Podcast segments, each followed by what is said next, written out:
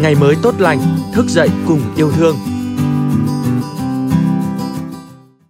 Xin chào quý vị, chào mừng quý vị đã đến với chuyên mục Ngày mới tốt lành và tôi là Minh Yến, biên tập viên của chương trình. Thưa quý vị, quê hương và những ký ức tuổi thơ có lẽ luôn là những gì đẹp đẽ và yên bình nhất trong cuộc đời của mỗi con người. Có lẽ vì thế mà sau này trên mỗi bước đường đời, mỗi khi buồn bã, mỗi khi gặp những thất bại, những vấp váp hay những khi cảm thấy cô độc, con người ta luôn hướng về quê và những ký ức tuổi thơ để tìm thấy sự yên bình cho chính bản thân mình. Đó cũng là lý do mà trong tuần sẽ luôn có một số ngày mới tốt lành là nơi để chia sẻ những cảm xúc, những suy nghĩ, những ký ức tuổi thơ đẹp đẽ về quê hương, về làng quê và về ngôi nhà thân yêu của quý vị và các bạn. Trong số ngày mới tốt lành ngày hôm nay, xin mời quý vị và các bạn đến với bài viết Giấc mơ làng và bát cơm mắm cáy của nhà văn Nguyễn Văn Thọ. Tôi sinh ra ở thôn Đà, Quỳnh Phụ, Quỳnh Côi, Thái Bình. Nhưng theo cậu mợ, tôi lên Hà Nội từ khi 3 tuổi.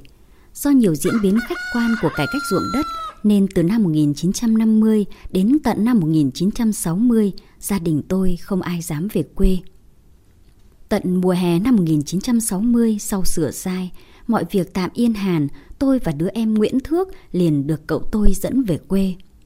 Trẻ em Hà Nội khi đó, trong điều kiện giao thông không được như hôm nay, nên đấy là chuyến đi đầu đời được đi dài, kỳ thú vô cùng.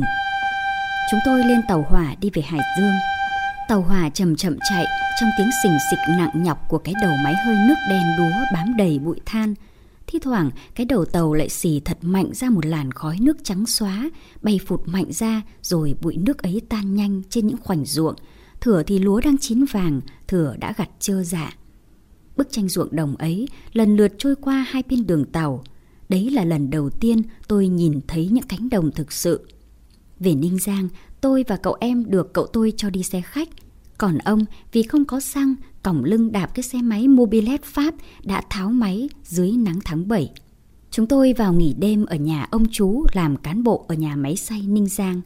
Một chiều và một đêm yên tĩnh. Sớm dậy, thấy nhà chú có cây ổi găng đầy quả ngọt. Tôi và cậu em hái ổi nhét đầy hai túi quần. Tôi cứ tự hỏi tại sao chú tôi không hái bán kiếm tiền mà cứ để ổi rụng đầy góc ao. Sáng sau từ Ninh Giang, cậu tôi lại đèo hai anh em trên chiếc xe mobilet tháo máy về tới Quỳnh Côi. Thời bấy giờ, đến cái xe đạp cũng quý hiếm, chiếc xe máy mobilet trông lạ hơn nên qua làng nào trẻ em chạy theo cả dãy dài hệt như trò chơi thả địa ba ba. Tôi ấn tượng nhất trước khi qua Bến Hiệp, lúc xe bò trên đê, mùa hè nhìn hai bên bờ đê hoa màu xanh ngăn ngắt, gió hay hay đưa lên mùi nước sông Thái Bình man mát, rồi mùi khói từ mấy lò mía, thơm hừng rơm củi và mùi mật ngọt quyện vào nhau, lẫn vào đó là mùi phân bò dọc đê, tạo thành cái hương vị nhà quê. Để từ đấy, nhất là khi ra xứ người, cái mùi quê ấy cứ quẩn quanh trong tôi mãi. Đến gần làng, từ trên đê nhìn xuống, cậu tôi chỉ tay vào vệt xanh mờ, xanh rượi những dãy tre nói. Kia là làng ta, các con sau này về cứ gióng hai cây gạo mà tìm về. Hỏi sao lại có tên như vậy? Đáp, lâu lắm ngày xưa có người qua làng đói quá cục chết. Tục làng không cho dân tha hương vào nghĩa địa làng mà chôn ngay nơi người ta mất. Ai đi qua cũng thương kẻ chết đường chết chợ mà đáp cho một hòn đất, năm tháng thành cái gò cao ấy. Mãi sau này khi ở bộ đội, đi nhiều nơi, tôi mới hiểu rằng nhiều địa phương khác cũng có cái mả đống tương tự như thế. Nó âu như dấu tích của làng quê một thời xa xăm nghèo đói lắm. Ở nhà chú Thím Thị, sáng nào ăn sáng không sôi thì khoai lang luộc ăn với mít. Mít quê tôi sao mà ngọt và dày muối thế. Đi quanh quẩn ngó nghiêng, thấy vườn nhà nào cũng răm gốc mít. Cậu tôi bảo, vườn nhà mình xưa có chục gốc mít, mít cho quả, mít lấy gỗ làm nhà con ạ. Nhưng tôi và cậu em ấn tượng nhất những bữa ăn của họ hàng mời. Thịt gà di béo nhẫy, mềm và thơm phương phức. Có hôm chú Hồng mời món chạch chấu nấu củ chuối, Tôi tò mò hỏi mới biết là chú đi bừa đem theo cái giỏ. Chạch ngộp thở trong bùn ngoi lên là thợ cầy túm lấy cho vào giỏ.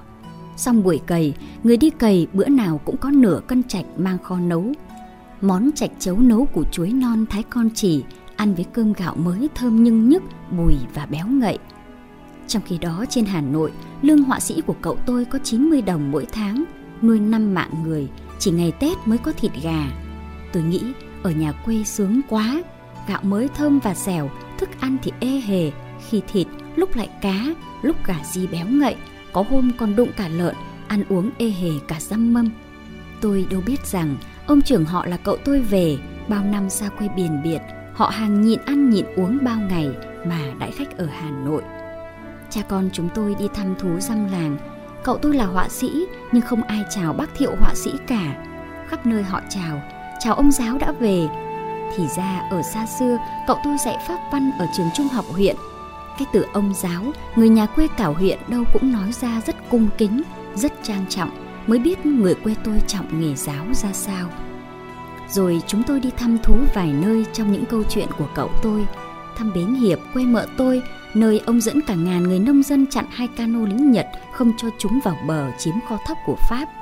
Tôi tưởng tượng năm 45 ấy, hai chiếc cano đặt súng trung liên đầy lính Nhật, hoảng sợ tháo chạy trước hàng vài ngàn người nông dân huyện tôi là hết tay cầm liềm, bừa, giáo mát, dao dựa và gậy gộc lên bờ. Kho thóc được Việt Minh giữ lại chiếm từ tay Pháp Nhật. Ông dẫn tôi đến nơi xưa là Căng Quỳnh Lang, nhắc lại chuyện năm xưa bị Pháp giam ở đó ra sao. Ông chỉ nơi thằng quan hai Pháp đã dồn 200 tráng đinh huyện tôi đổ xăng đốt cháy, giết sạch trong một đêm như thế nào. Không hiểu sao khi đó tôi di mãi bàn chân xuống đất, đất pha cát lạo dạo Cha tôi bảo máu người nhà quê mình đổ nhiều lắm con ạ. À. Rồi chuyến đi kết thúc, tôi tiếp tục đi học.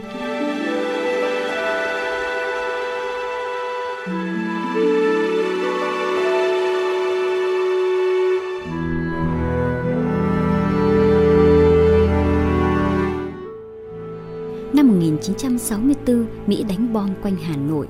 Tháng 7 năm 1965, vừa thi xong cấp 3, tôi nhập ngũ xung vào đội quân cao xạ đánh nhau khắp miền Bắc, thoát chết nhiều lần. Hè năm 1969, đại đội tôi nhận lệnh đi bê ngắn. Từ Hải Phòng qua Thái Bình đến Cầu Nghìn thì nghỉ đêm. Hỏi thăm từ đấy chỉ cách làng tôi gần chục cây số. Đi bê rất dễ chết, tại sao không về thăm quê một lần nữa nhỉ? Tôi báo cáo A trưởng, anh dặn cho cậu về mai 4 giờ sáng là phải có mặt. Rõ, tôi dắt vào dắt lưng con dao găm Nga rồi tìm đường về huyện thị Quỳnh Côi. Tháng 7 mưa nhỏ giả dích, kệ tôi đội mưa đi nghĩ tới món thịt gà làng tôi béo ngậy mỡ. Hơn 2 giờ xuyên đêm rồi cũng qua cầu dầu để lên đê. Tôi áng chừng nhớ ra chuyến đi xưa, nhớ lời cậu tôi dặn. Kia làng tôi, trong đêm giải che xanh mờ và hai cây gạo còn đó. Men đường mòn đi xuống mà ông đóng đây rồi. Chí nhớ tôi tuyệt vời, tôi tìm đúng nhà chú thím nhờ cái chuồng trâu bao năm vẫn cạnh bụi tre. Trong mưa, mùi phân trâu nồng nồng, vào đến sân gạch thím tôi đã hơn 10 giờ đêm. Sân vắng lặng, không thấy con chó ngày xưa. Tôi gọi to, thím thị ơi, cháu thọ về đây. Từ trong nhà, cái đèn dày lom rom sáng lên rồi một bóng người lưng còng sát đất hiện ra ở ngưỡng cửa. Thọ đấy hả? Cháu về đấy hả? Sao về tối thế này? Tôi nhanh chóng giải thích cho thím, bà thím lưng còng gập đất xót xa. Rồi ơi, sắp đi Nam chiến đấu rồi mà còn tìm được về làng, cháu tôi quý hóa quá. Hóa ra nhà không còn ai ngoài thím tôi. Chú tôi mất đã vài năm, hai cậu em con chú thím, đứa cả là quân nhân đêm ấy đi trực chiến, đứa thứ hai nhập ngũ cũng nửa năm, không có tin tức gì. Thím dẫn tôi vào trái bếp, lụm sụm nấu rơm bên trong nhà lớn. Lửa thổi bùng lên, tôi thấy thím vào trái nhà đong ra giá cơm gạo lớn, lại cầm tay tôi tận chuồng gà sau nhà. Bà quờ tay vào, khổ cháu tôi quá, vừa rồi dịch chết sạch rồi. Quả vậy trong chuồng không một tiếng kêu, tôi nhìn ra sân, mặt sân anh ánh nước mưa sót lại, răm mới rau muống cọng dài mọc loe ngoe. Thím tôi luộc rau rồi lấy cái mâm gỗ sắp cơm ra hiên, lại vào trái nhà bưng ra cái hũ. Mắm cái đi con ạ. Bà dò ra bát thứ nước mắm đùng đục. Thím tôi xới đầy bát cơm cho tôi. Tôi gắp rau chấm mắm. Trời ơi, thứ mắm gì mà tanh khủng khiếp làm tôi không thể ăn tiếp. Tôi cố nuốt cơm nhạt ăn với rau muống, cũng chỉ hơn một bát, dầu thím cứ ép mãi.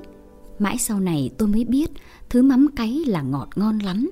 Nhưng người nông dân nghèo ăn hết nước cốt lại đổ thêm nước muối vào. Không biết thứ mắm cái hôm đó của thím tôi là nước thứ mấy. Khi thím dọn dẹp thì tôi thèm thuốc. vào bếp cởi rơm, châm điếu thuốc, thấy trên bếp có cái nồi đồng vung đậy hờ, để trên ba ông đầu rau, bèn mở ra xem. Trời ạ, cơm toàn độn khoai, còn cơm thím nấu cho tôi toàn là gạo mới thơm dẻo. Tôi trào nước mắt, tôi về đến đơn vị là gần 3 giờ sáng, tôi không sao ngủ được. Thái Bình quê tôi, nơi chôn nhau cắt rốn của tôi, suốt chiến tranh là tỉnh Nam Tấn, nơi quân không thiếu một người, thóc không thiếu một cân. Câu chuyện đêm đó của thím kể cứ ám ảnh tôi mãi. Các em tôi đứa thoát ly còn đều nhập ngũ. Mãi sau tôi mới biết thằng con thứ hai của thím bị lính Mỹ bắt đẩy ra Phú Quốc tận năm 1972 mới trao trả về. Đêm cuối ở quê hương năm ấy, về sáng mưa lớn rồi ngừng, xung quanh ếch nhái kêu rộn, tiếng run rế ra giả kêu tới sáng sao mà buồn thế. Rồi tôi mơ thấy tôi và hai đứa em chạy giữa những luống ngô trên cánh đồng bãi năm nào. Thằng em nhà quê chụp được cho thằng anh Hà Nội 12 tuổi về một con cào cào ngô rất lớn. Nó đạp chân choanh choách dãy rụa và cố tình xòe cánh ra. Đôi cánh bên trong mỏng như lụa đủ màu sắc. Tôi tung nó lên cao để nó bay vù vù trên cánh đồng bãi. Trong mơ, tôi nghe rõ tiếng tụi tôi cười khanh khách. Giấc mơ ấy theo tôi suốt những tháng năm gian khổ trong rừng quần nhau với giặc. Cái mùi tanh nồng của bát mắm cái đêm ấy, hình ảnh niêu cơm đất trắng tinh và mấy bó rau muống loe ngoe đua ngọt trên sân gạch.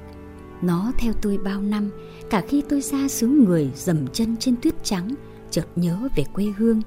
Và tất cả những điều sâu đậm ấy để tôi luôn đè lên tất cả những cuốn sách của mình. Nguyễn Văn Thọ, quê quán Thái Bình, chú quán Hà Nội, tôi gốc gác là người nhà quê mà.